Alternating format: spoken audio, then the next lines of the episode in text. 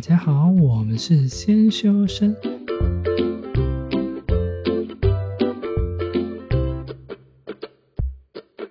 我是聪聪，他是铁总。今天是一月二十八号，星期五。今天我们要讲的是第三十一集，关于经验分享。我们请到了学姐来跟我们说，论文到底要怎么写。如果你有任何想投稿的议题，或者想要对我们说的话，欢迎到 IG 搜寻“先修身”私讯我们，也别忘记 follow 我们的 Podcast，随着我们的 IG。先休息再说吧。嗨，就是今天呢，我们要来录的是，就是有人口考结束了，所以我们第一次邀请学姐来帮我们讲一下口考里面的论文内容。就是之后我们会有一集是关于口考里面会发生的事情。所以今天呢，我们就是要来探讨论文里面要怎么写，要怎么就是思考啊，或者有一些思绪怎么理清，帮助你在论文写作方面可能会更加的简单轻松。应该也不会有简单轻松这个议题啊。所以说，我们就会来探讨这部分。然后，因为以下的对话可能就是因为有三个人，所以我们的代称就会以学姐、然后学弟学妹以及同学，然后这样相互的模式，然后继续进行下去。首先呢，我们先来讲，通常论文前会有提报。然后通常有一些人会有一次题、两次题、三次题这种概念，每一间学校不一样。我们现在假设只有一题跟 final 这样就好了，所以我们假设先以题报来说好了。通常题报一开始会有怎么样的内容啊，学姐？就是要先写哪一些？诶，只要前三章绪论，然后文献跟研究方法。那第一章的部分动机是要写到像论文那么深吗？嗯、就是因为论文不是都会写说哦，动机、目的、背景，就是很长，需要写到那么多吗？还是只要短短的就好了？嗯，我的话好像你第三章是讲你要怎么研究，然后你最后的结果是什么，所以其实你前面大概就会应该就会写满八十趴，会跟最后你研究出来内容差不多，但可能会因为你最后研究到一半发现你要重新来的话，很少全部重写。那所以大概那个八十趴就跟你的论文其实是差不多的，没有被大幅度要求修改。这方面老师会很要求吗？就是在第一章的部分，动机跟目的。我们老师蛮要求的耶。我们老师也是，因为他感觉就很重点，就是你为什么要做这个题目啊？所以说动机跟目的还有背景必须要真的强而有力吗？你要很明显的写到让别人知道你在干嘛。对，老师他就看完之后就跟我说：“哎，我其实觉得你好像也不知道你自己要干嘛。”那、啊、如果是以主观意识下去写是不行的，一定要有理论去验证。要啊，你要有其他学者的去讲，你才可以证明说，哎、欸，因为这些背景或者是这些动机，所以你才可以做这些事情。就是要做有有意义的、有根据的事情。对对对，就是他要是值得做的，他要想讲的让人觉得是值得做的。他万一只是因为我喜觉得它好玩想做，这样不行吗？那你就要掰个理由出来，让人家觉得这是好玩的。嗯、天哪，这个论文啊，我觉得我们要审核的第一关应该不是掰的好玩，让人家觉得，应该是掰的好玩，让老师觉得 OK 的吧？我这样讲会不会太直白？就是意思就是说，我们其实目的不是要让大众都觉得好玩，只是要让觉得老师好玩，可以过就好了。这样讲会不会其实大家都没有在想哦，只要过老师那一关，其实怎么写都没关系？会不会只有过老师跟委员那一关？哦，只要符合委员跟你们指导老师的胃口就对了。如果你符合指导老师的胃口，就这个委员对你的研究内容有一些意见，你还是会要大幅度修。所以第一章建议就是大家如果能写的话，就是尽量写。就是如如果能品符合你们老师的胃口，那通常就是会比较容易过关了。理论的部分就是加以要佐证，就是不要就是很虚，然后让老师一看就哦，就是你自己的想法，很容易被打枪。第一章就是。背景、动机、目的嘛，就是看你想怎么写，大家去深入探讨，通常不太会有太严重的事情发生啊。会被打掉的几率高吗？还是不高？很高啊！哦，你是说在 proposal 的时候吗？对对，在 proposal 的时候。之前那个时候是不会，因为那个时候你已经先被老师打掉了。哦，嗯，在前面决定要做什么的时候，还没有开始写的时候，是打掉最多的。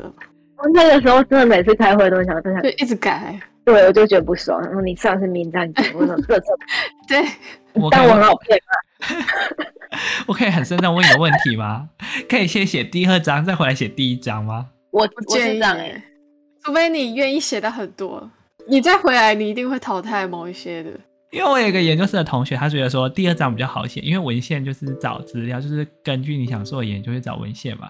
他说我找完文献之后再回来写那个动机目的，感觉会比较简单。我那个时候是先大概知道自己要研究哪一些主题了，所以我是那一阵子把那一些主题文献都自己做了一个记录下来，就看过记记录下来，被老师打掉的时候再往回翻。哦，嗯、不要重复来回修改。哇，这是一个好方式哎。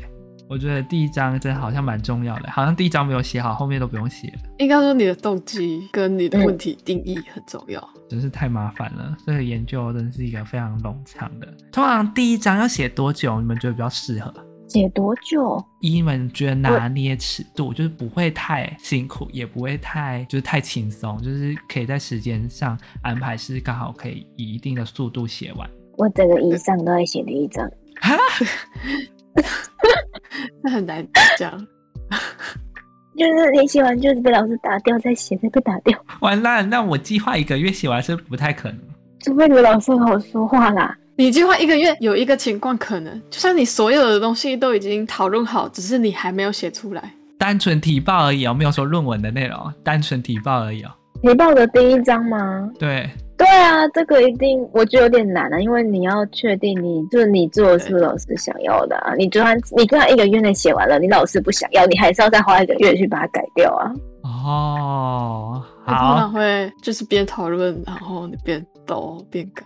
那我们了解了，所以跟大家讲说，就是提报哈，前面这个前置过程是非常非常久了，不要想异想天开，什么一个月两个月，那我回去改我的计划表了，我要重新审核评估。那再来呢？那我们进到第二章好，第二章文献探讨是不是要先很大的搜索范围啊？还是说我们先以小范围，要慢慢往外扩？我我个人那个时候是大范围，然后再去小范围的统整我的研究里面会用到的东西。我是这样子。哦，我我我我我也差不多。就一开始你还没有定下来，你确切要做什么的那个时候，很需要广度的去，就是个多看多听的时期。对对对对，真的。嗯而且你也可以打开很多想法。话说，你们都不会怕说遇到疫情没办法做出这个论文，然后不会有那种备案吗？这个时候就缩限范围就好了。哦，那第二章的文献要写到多满才会比较符合？越多文献越好吗？还是说我只要局部分抓到我自己要的部分就好了？我觉得好像要看系，我们系的话是会希望你讲的蛮精准的。有些外系像是资讯管理类的，好像他们是把那个重点抓出来就好，所以他们文献其实页数没有到很多。因为我看到有一些系的文献是很大方向啊，例如说假设以科技好了，就说哦什么是科技啊，为什么要用这个技术？啊这个技术是什么？就就很大，都很大哦，非常非常大。那我想说啊，它里面的更深入的内容它都没有。我想说这样是可以过关的，所以它是以每个系的不同。去评断说你的文献资料到底是要精还是要广吗？就是这样评断方式。我觉得是看看你的研究研究主题，然后还有你的系的需求。有些需要找一些很细的资料，可有些你是大范围，如果你知道就好。哦，所以说文献就是看每个系的规定啦，嗯、因为其实每个老师啊，每个系都不一样。有些可能是广，但是浅；但有些可能是深，但是精，就是看大家怎么选择。所以文献就是建议大家可以多方去探讨啦。啊！我真的觉得这个文献探讨可能是一时半载探讨不完的，可能要需要到半年啊。每次都不知道自己在摸索什么，然后说也不知道怎么说，然后老师就给你一个方向，然后说到后面又说，我觉得这个方向不好，重来，也就很悲剧。他就说，我觉得你偏离了主题。对，所以就是要一直抓回来，你知道大家都抓得很辛苦。我们老师会给到一年呢、欸。一年抓文献，他定一年是一半是你要做什么，就开始摸索你要做什么，然后另外一半是针对你要做的去再去深入。所以你们的两年就是前半段都在搜资料，然后后半段才在写。那、啊、万一有人想要一年写完了怎么办？真的有点难。你想要一年写完哦，那就定题目定快一点了。还有要上课也不行。对啊。话说题目要先定，再来决定内容要写什么，还是先写完之后再来定题目？这一段时间会一直改吧？对，会会一直改大方向题目，然后找东西被老师编掉，再改，再找，再编。你的题目是具体的标题，还是方向的那个题目？方向的那个题目。哦，方向的题目的话就，就但还是有一定的时间改吧。但是他定下来之后，先出题就对了，出题，然后跟着你的资料，然后一直修，就是可能今天这个，但是你只要修，然后你的题目就跟着变，一直变，一直变，这样吗？因为你想法可能也会改变，或者是老师有什么想法。哦，嗯，在文献这部分，可能就是文献，我真的觉得文文献也会勾着你的题目啊，因为那个文献找的不是很完美，那题目就会变得更复杂，我是这样觉得啦，不知道大家怎么想啊？在我们进到最后第三个好了，第三章是那个研究方法，研究方法要怎么定义？说你的研究方法怎么做？总不可能凭空蹦出一个吧？还是说真的要凭空想出一个？通常可以先翻学长解析，就是同一个研究室，不能自己凭空想一个吗？嗯，你你还是要有根据，除非你是那种非常实验性的，然后你只要验证它能不能做到，可是还是要有根据，说你为什么想出这一个。哦，好。反正就是要一个理论根据。假设我今天可能看到一个别人做一个实验、一个方法、一个研究，他说：“哦，他用这个方法，那我可以把他的方法直接抓过来，七成类似，三成不一样，这样吗？”就感觉他是已经做过，可是套到我的研究上面来做，是用不同的。我觉得就是他的方式。对对对，我觉得要看你们的题目相似性吧，因为做的东西不一样。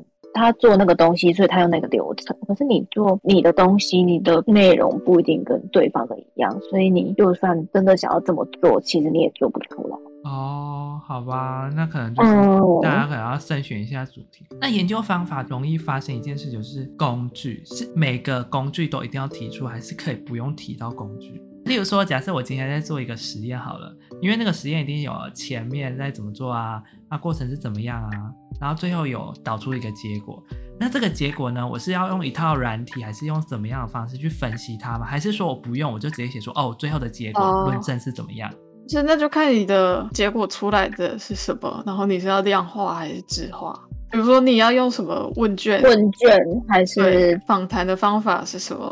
啊，问卷是什么？量化就很直接，就是统计方法是什么？所以还是就是一定要透过就是别的工具，不能说啊，我一肉眼看到就是这样，然后我就写这样，不行啊，好吧？你在你在你在想什么白日梦？你可能要先自己有一个假设，然后假设之后你结果出来，再去用你的用你的话，就是用你的工具，然后去。验证看看你这个假设对不对？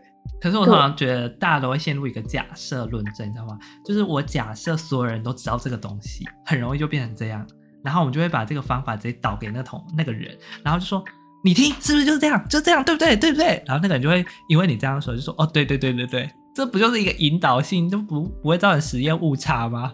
嗯，所以你这个是错误的。嗯，不是没有人会这样做。不是，我看到很多人不是就会在展览上面写说我在做什么，今天就会给他介绍说，哎，我今天要做什么内容。可是这个不就是一个引导性的东西了吗？你就已经跟大家展览跟做实验的时候不太一样哦。可可是实验的时候，你不是会有访谈问卷，就是说，哦，我今天要跟你讲，我要大概要做怎么样的实验。可是从这些实验，你就可以去想说，哦，他可能要做什么？你不就是有个先入？可是我如果跟你。我如果跟你说我要做什么样的实验，可是你受访者或者受测者，他可以依照自己主观的意思去判断你这个实验的东西是不是有那个。我如果觉得没有，我就勾选没有啊。嗯。可是如果在实验的途中，你一直跟我说，哎，对，这个就是自己去讲话误导他，也这样就是在破坏的实验。对，不能误导。哦，所以要非你的设计要非常避免。会影响他这件事情，好笑，我就觉得大家都会做这种事情，就会忍不住。而且你，而且你跟他做实验，你也只要跟他说实验流程，然后他需要做什么，你并不需要跟他说你的实验，想要假设什么结果。对啊，通常不会这样跟他说，因为这样就是会误导的。不会把结果告诉实验者，而且这样上说，你的实验不一定是正确的，但是不管是正确还是错误的，他都会写在第五章里面去结束它。还有个问题，我真的觉得这也是一个很大的问题，就是我们在做研究方法定义的对象，我们不是很常把对象定义在自己同一个学校的，或者是附近的同学吗？这样的研究性不是很容易失准吗？什么意思？可以再讲一次吗？就是因为我们研究的对象可能是有时候会觉得说，哎，出去外面找专家可能会有一些找得到，没有错。可是专家的定义可能很短，然后我们可能就觉得说，哦，学校同学有做过这些东西，所以我们请学校同学来做这个研究。虽然说，所以说它的可信度可能就比较低，但是呢，有一些人可能真的就是 for 大众，可是大众有可能就是针对学校的学生，那这样实验数据不就会很少？这样不就很容易失准吗？协定的范围是什么啊？还是说大家都不 care 这部分？你就算要研究一批对象，然后你想要轻松一点找你都招的人，那你就要把这个东西定义清楚，在你的论文里面。不会有人很 care 统统计的部分。其实只要够统计的那个标准就好了。哦，因为研究方法真的很容易遇到对象的选定问题。专家除了要定义年限长短，怎样才叫专家之外，有时候我们就会觉得说，哦，那我们可能找研究啊，找展览啊，我们对象可能都只设定在某一个区间。可是大家那个区间可能都是学生，然后就觉得说，啊，那就找自己学校的同学对象，就直接只限限在自己的学校里面。这样就很容易造成那个误差，因为别的学校的学生可能不是这样想，别的科技也可能不这样想。要看你的那个题目是什么。你研究对对对，针对高龄者，就你找你附近的人，那你就是有点微妙。你这边就是一个很奇怪的点。而且有的研究招募的时候就会写说，如果是有过相关经验，他可能就不会接受你当他的受测者，或者是你已经是某一个科系，嗯、然后这个科系可能本来就会懂他们的东西，那那也不适合。了解。最后，我可以再跟大家分享一个，就是研究方法里面有一个非常特别的，我同学举出来的例证。他觉得说呢，我们的手机跟电脑有存在一个非常大的问题所在。因为假设我们在设计一套程式、一套软体的时候，会因为系统的不同，所以使用的工具不一样。例如说，我们可能用安卓手机啊，或者 Apple 的手机。可是当你在给使用者提用的时候，你就会想说啊，如果我都只能给安卓用的话，那 Apple 手机怎么办？这是一个很大的盲点。你们知道这个东西吗？就是很多人就会只设计某一款手机的系统，但是另外一款手机的系统就完全被忽略。然后大家都没有在考虑这个哦，你就发现论文里面的研究方向，大家都不会写说啊，我们考量那系统不同，所以只针对某种特定的族群，大家都没考虑到这个点，只觉得说哦，使用者用过了，OK。然后我同学提出一个非常高难度的说，不可能两个系统都用吗？我说，那他就加油啊！不要做原生的 app 啊，他做那个用 JavaScript 那种 app。对，我们后来就说，除非用这种方式，不然说你去死吧！谁会两个城市啊？而且你还要再生一台 Mac 给我，我根本没有 Mac 要怎么写？热爱于研究的话，那还可以这样子。我们 only two people, not a team. OK，我们不是一个团队好吗？我们没有那么厉害好吗？你只有两年时间，你不要搞到什么三四年好吗？我们那么多人。因为他觉得苹果的东西比较好看，好像知道这是谁，好像 知道是谁。对，你知道吗？就是他觉得苹果的东西比较好看，就是害我跟他打架，我说不要给我做苹果，因为苹果的东西很难写。要不然你就要装那个。可是苹果的东西好看，跟你做的研究没有相关啊。对啊，他说苹果拿起来的质感跟别的质感拿起来不一样啊。你的质感比较好，并不会让你的论文比较好。他说质感会影响使用者评估体验啊！我说你去死不会，那你那你就写评估体验，你是做类似相关那种体验的就好了。看哪一种品牌的手机会比较带来比较好的服务体验。对啊，好，完全做不一样的题目，完全的题目又不一样哈、哦！真的是，我跟你讲，大家对这个研究方法真的要慎重考量，不要去考量一些跟你的题目没有相关的东西，很容易造成你的方法有点误差。你的定义是什么？就不要偏离它，因为这会造成你的研究一直往外展，赶快把它收回来就好，不要再往外展了。你再往外展，你会写不完。话说体报里面还要写第四个嘛，就是那个预期结果。可预期结果要怎么、嗯、怎么评估出来？可是可能最后研究出来预期结果不一样啊。你就写个大概，要写很多，还是说呃短短几行叙述？我那个时候预习结果，我就排用表格排一个，就是像是我作业的那个时间。加上说，我我这个实验研究做完之后，我预计要获得哪一些结论？哦，其实大家都大概心知肚明。其实我觉得 proposal 的话，应该就是你其实已经大概知道你自己最后会做到什么东西了，嗯，然后去写 final，就是你把那一些实验做完写上去。好，那我了解了。那我就觉得说，提报其实大部分就会把论文的所有过程。以及所有的内容，大部分都定义好了，只是最后可能要再展开一些没有写到的部分，这样的概念吧。先写前三个单元，再写后面两单元。好，那我们假设今天提报已经结束了，那我们来写后面两单元好了。后面两单元主要是以昨晚的研究内容，就是实验的部分，是写实验的流程，嗯，以及分析的方法。那个，例如说你做完那个实验流程，那个实验流程里面的方法是要怎么去找比较好？因为很多人就无头苍蝇了哈。我做完那个实验了，我用什么方法？我不知道哎、欸，怎么办？可是那个方法也不在第三章的时候你就已经知道你要用什么方法，还是你是说你写完了资料分析？你写完了资料分析？我那个时候是网络上面它有一些就是之前学长姐写过的，那我就看他们是怎么去处理这个东西的。哦，所以还是参考学长姐比较实用啦。看你做什么，再去参考谁。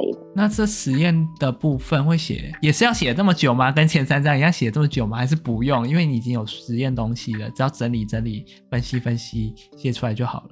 不用的，不用的。跟你要跟前面比的话，当然不会写到那么久，因为实验其实蛮多东西可以写。所以最最重要的重点就是前三章的部分，前三章弄得好，你的资料就很多；前三章弄不好，你的资料就很少。应该说你前三章是煎熬期，嗯，好可怕哦！这样有办法轻易的毕业吗？感觉很痛苦哎，跟老师要打架打很久。你是不是都在异想天开？没有，我们没有在异想天开，是因为我们都不知道我们要做什么的方向很迷茫，就是一个很梦幻，随时都会因为变因而改变我们的所有方向，就是不可控因素。那我们再来讲一下那个，哎，第五章是什么？结论，结论要怎么产？结论，结论是跟着实验产是吗？结论就还是要再提一下你的大概问题是什么，你的研究就很简单提，对对对，然后就提你的结果出来是什么？对啊，你的研究目标你做哪一些？然后成果是什么？然后这个研究你中途你你可以给的贡献啊，或者是你中途一些比较漏洞的地方，你可以提出来，或者说未来可以朝什么方向？对。哦那、啊、这样不错哎。那我们刚刚因为讲了这么多啊，我们其实好像没有讲到简报里面的内容，因为我们有时候提报不是要简报里面的内容啊，那些内容嗯要怎么定义？就是跟着你的大标，然后写出简短的对话就好了嘛？诶、欸，我的话是会抓一些重点的字放上去，然后你确定你那个是重点文字吗？对啊，怎么了吗？可是有人有人批评你的我简报内容太多了，找不到你的重点哎。你说你是说那个？对呀、啊。下闭嘴。哎、欸，这边剪掉，这边剪掉。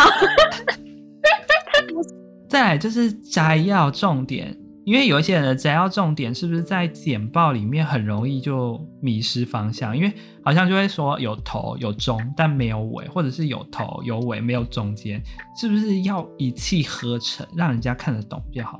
摘要吗？因为摘要的取舍真的很难拿捏。我们老师后来是跟我说，他再要我分三段，第一段就写背景、动机、目的，然后第二段就是我用了什么方法，然后第三段就是我做了什么成果出来。他是这样跟我说。这样的方式好像比较清楚明了，因为像我们的论文整个就很多段，像提报也很多段，真的不知道怎么下手，因为就很迷茫，说哦，如果前面写很多啊，后面写很少啊，不就是头重脚轻？所以说，其实运用你刚刚那个方式，就写那个动机背景，然后方法跟结果，这样就是一个最好的方式。这样好像就。还要就是你要练习的，要练习，你要练习的，你要练习很精准的把它一句话、两句话结束掉，重点写出来，这样很难诶。就是你不会做的事情。你不要吵啦！而且大家这写很少，大概两三百、两百五、两三百就很极限。对啊，像我那天不小心写到八百多，我就想说，哎，干怎么摘要那么多？因为你根本就是在换字照抄而已，你没有摘要。我觉得这个人很难诶，我真的觉得那个字的错字啊，跟那个摘要要摘哪里，我都会换句话说，想说让它变得更厉害的感觉，好像不用写到那么多，挑重点写就好。摘要真的是一个不需要太多太多字的，就是重点中的重点，你们只要挑出精华就好了，不然这样会造成你的摘要非常多，容易遗失你的目标与方向。再来呢，有一些流程。就是因为我这边有记录说，有一些流程可能就是要用树状结构图的方式，用图表的方式表达，感觉会比较轻松一点。有一些人会有那种就很多很多字说，哦，我第一步要怎么做啊，第二步要怎么做，第三步要怎么做。可是这种很容易在让人让人家在阅读上有点障碍。你们懂那种感觉吗？就是字很多，然后障碍、嗯、障碍就会出现。我喜欢先用图表，然后再去解释它。对啊，因为有些人就觉得说，如果你那个系统设计的流程没有采用一种结构式的，就是哦，我第一步是要这样，然后就按箭头，第二步要怎样，就好像大家都像白痴一样看不懂字。哎，这样好坏哦，我好像骂到某些人。想会有图也会有字，图一定会被要求。但是好像图好像表达方式会比较轻松明了。如果你用纯文字说啊，第一步骤、第二步骤，好像就会觉得有点比较难以理解。这边好复杂哦，我这边还记录到说，访谈法的每一个阶段要做比对吻合，就是好像要去验证说他讲的话到底有没有根据，不可以因为他讲出来的话，然后就说哦，他都是对的。然后我们就把它写进研究方式里面，因为有些人的简报里面提到说，哦，我因为他谈完之后，他说他这个地方是这样的，但大家都没有去找根据来源，说他这样是不是大家都是这样认为？他只是凭说，哦，他这样说，他也这样说，两个人都这样说，那就一定是这样吗？就大家会打一个问号。就是说，大家在做简报的时候，在访谈某一些对象的时候呢，要去做一个比对吻合，不可以大家都说哦，他就是这样，那就是这样。应该是说，有一些专家有提出说，哦，他是这样，才可以把它统整论证。你们也是有这样的行为吗？还是说没有啦？我就是啊，他他讲这样，我讲这样，那我就把它收集成这样。你们该不会都是这样？这样？你在讲怎样？对对对，没有，我不能讲那么明白，我怎么不能说？哎、欸，你们是不是就是因为收集他们的数据之后，就直接写进来，就说哦，他们讲的都是对的？通常我会做一个检讨，检讨，检讨说他为什么会这样。哦，但是你们会去找一别人的论证来论证他是对的吗？看你我什么情况。对，只是在调查这一个个体的事情，那这就是记录他发生了什么，然后他为什么会这样，就是思考为什么会导致这样的原因。但是他如果是一个已经不是单独测验的东西的话，那当然会去找参考。哦，了解。所以每个人的情况状况都不一样，所以要根据你每个实验的过程去来判断说，你是不是每个地方都要做比对。在那个报告里面还有一个问题就是。如果有做前侧跟后侧，是不是要做前后比对？还是说我第一次做完前侧之后就直接凭自己的想法修改？因为我发现老师也有这样说，就是如果你没有做前后侧比对，人家会觉得哦很莫名其妙，就是说，哎，那、你第一次这样啊，第二次怎么突然跳出这样的东西？就是有头有尾，但没有中间啊，你知道吗？我后来是在捧。对啊，身体会分离，就是像一条虫啊，切一半，然后那个还会动啊，然后只有头跟脚啊。哎、你不要描述的那么，如果有人害怕虫，有人会在内心有这种深刻的描述吗？大家对这种东西更有印象啊，触及你的心灵啊，就说哦，我以后不可以犯这种错误。再来呢，还有一点就是，大家在设计原型的时候，就是如果你有参考依据的话，好像在参考依据上要有一个参考原型从哪里来，为什么要参考这个，参考理由是什么？不可以说哦，我突然蹦出这个东西。你在报告的时候，还是在写论文的时候，人家就说：“哦，你在写什么？我看不懂哎，怎么会这样？”这方面可能大家要想一下，这个过程到底怎么办啊？我们讲了这么多，重点是应该要写多少比较好？以整篇论文来看，是写越多越好，还是说一定有一个基本盘？论文大概要写几个字，它或者是几页以上？那我觉得看科系，我也觉得看科系，看科系还有你研究的那个。对，如果以资工系来说好了。平均怎样才会算是及格的论文？那个页数大概哪？公是不是四十五到六十页左右？有这么少吗？好像大概都是有，因为他们比较多 coding 的部分。是啊、哦，因为而且只要很重点啊，没有在跟长篇大论。一般我看到的理工科的论文都是很精简的，大概四十几页。哇，那真的是都在很努力做研究哎，真的是很辛苦哎。那如果是设计所的呢？哦，一百三。一百三，一百三啊！Oh my god，太多了吧？不是啊，因为我们有图，我们有图片啊。哦，吓死我了！有那个流程，那你筛一筛，你会很多东西啊。然后你又有像是访谈的资料啊，跟访谈的资料要全部都塞进去哦。他还是会做个表格啊，因为像我访谈，我有一个是十位，然后问题蛮多的，所以他那个资料占满。他是放个附录表。嗯，难怪我想说怎么那么多，我想说。哇，一百三，然后等下听设计所听到，干要做一百三，那我还要念吗？我觉得设计所比较注重文献。对啊，很注重文献啊，我是这样清清楚的、清晰的感觉到啦。这个话也很重文献，好不好？只是实际上花很多钱。然后他因为数据可能很多，他可能就不会全部列上去，但是他会讲说，他会放个有的人啊，他会愿意开放出来，然后他就放个链接那个网址给你。你可以去某个地方下载，这样。哦，所以说就是网络很方便，大家知道吗？这些资料去哪里找？就是根据大家的想法，就是要写出多少页数哈，真的是依照个人的能力而言，我们没有说哈，你能力太差写不出来什么的，就是你看你怎么怎么捞你的所有资料，能捞啊就尽量捞啊，也不是说写越多越好啊，因为写太多你会找不到重点，写太少你可能就重点太少，直接被老师打枪。真是适度，适度，怎么掌握适度呢？这真的是要看各位的功力，我真的没办法帮各位。再来呢，我们可能要提到一下撰写工具啊，不知道有个人想要特别提这个部分，我也不太清楚是谁。我们先讲 EndNote 啦，EndNote 我觉得在天气管理就已经很重要了。这个部分呢，一定要会学会用 EndNote。如果你的老师是一个特别会强调 APA 格式的，或者是这个人是什么文献是从哪里来的呢？EndNote 一定帮助你非常的大，因为我现在都把它导入 EndNote 系统里面。对，而且来说，它你就撰写，如果你真的用 Word 写的话，它不是也可以直接附上去吗？就是符合那个格式。对，所以大家就不用担心这个问题。但是 EndNote 要考量的点就是你会不会使用这套软体，因为 EndNote 很多东西都是固定化的格式，你要怎么做修改呢？那你肯定要去参考它的功能资料，以及呢，你从 Google 上面的资料怎么做导入呢？你可能要稍微去做研究一下。有有一篇啦，网络上有一篇，你打 annote 它就有一篇。好像是什么台大的吧，他有特别针对这个部分做详细的分析，大家可以去看那篇文章。反正他那个那篇写的蛮不错，大家如果有兴趣可以去看那篇 EndNote。至于另外那个工具呢，我就比较不熟了。就是拉 LaTeX 语法，一般写论文的话，如果想要符合那格式，很多人会直接用 LaTeX 写。Overleaf 是一个网站，然后它是你可以直接在上面编写，你不用自己电脑安装个什么东西。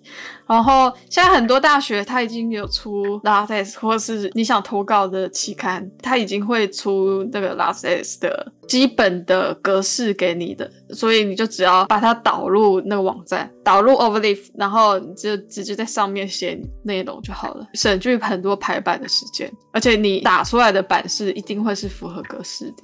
所以说，就告诉大家哈，在这部方面，如果你想要用简单的软体帮助你的论文的话，那你可以试用这些软体。但是呢，如果你觉得他刚刚提到那个 LaTeX 真的是很困难的话呢，你还是可以用 Word，因为 Word 还是可以做编辑。毕竟呢，它还是有语语法设定上困难。如果你对一个不太会语法的人哈，那可能设定上就会有点。但是我最近有遇到一个人，他的情况是他每次打开 Word 版面都会跳的不一样，所以他就很气。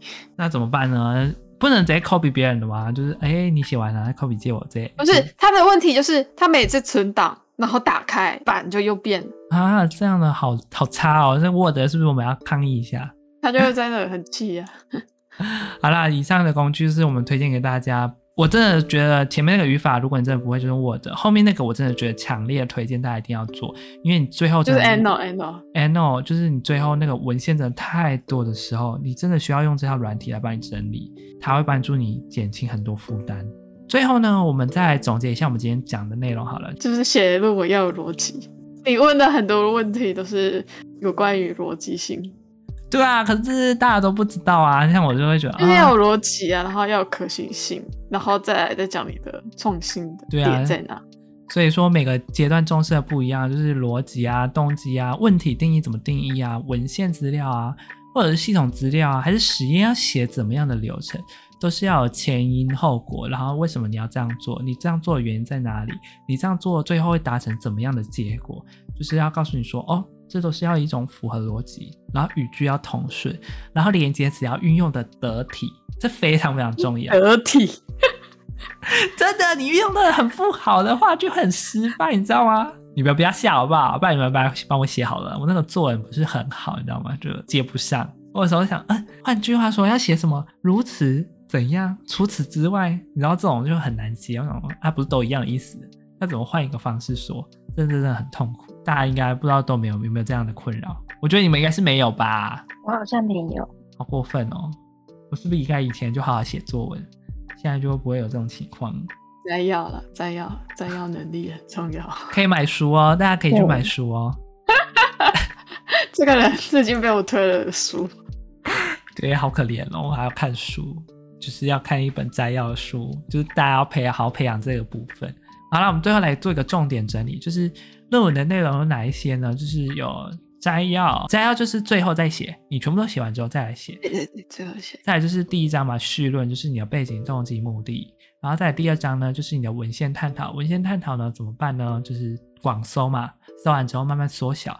那再来第三章呢，就是实验，你怎么找你的实验原型呢？去参考别人的也好，没有参考别人的也好，重点就是你要怎么有这个实验的方法以及这个过程，你就必须写得清清楚楚，以及你最后想要达到怎么样的目的，就是在这部分要写得蛮清楚的。第四个好像是分析吧，就是实验结果出来的分析，你要运用到什么样的工具，以及你要怎么去同整这些资料，运用到什么方法，你也要写得非常的条理分明，让大家觉得说，哦，你看到的每一个都是有根据性的，不是说凭空想象出来的，包含你的原型啊，跟第二次建造出来的流程啊，都是必须要相互呼应的，中间的过程都要交代的非常清楚。再第五个是结论，讲出来的这个结论可能是根据你前面提到了背景动机是什么，然后经过实验，然后得到怎么样的结果，所以我们知道说，哦，这个东西是可行性的，它是相互呼应的，才有办法导出你的结论的部分。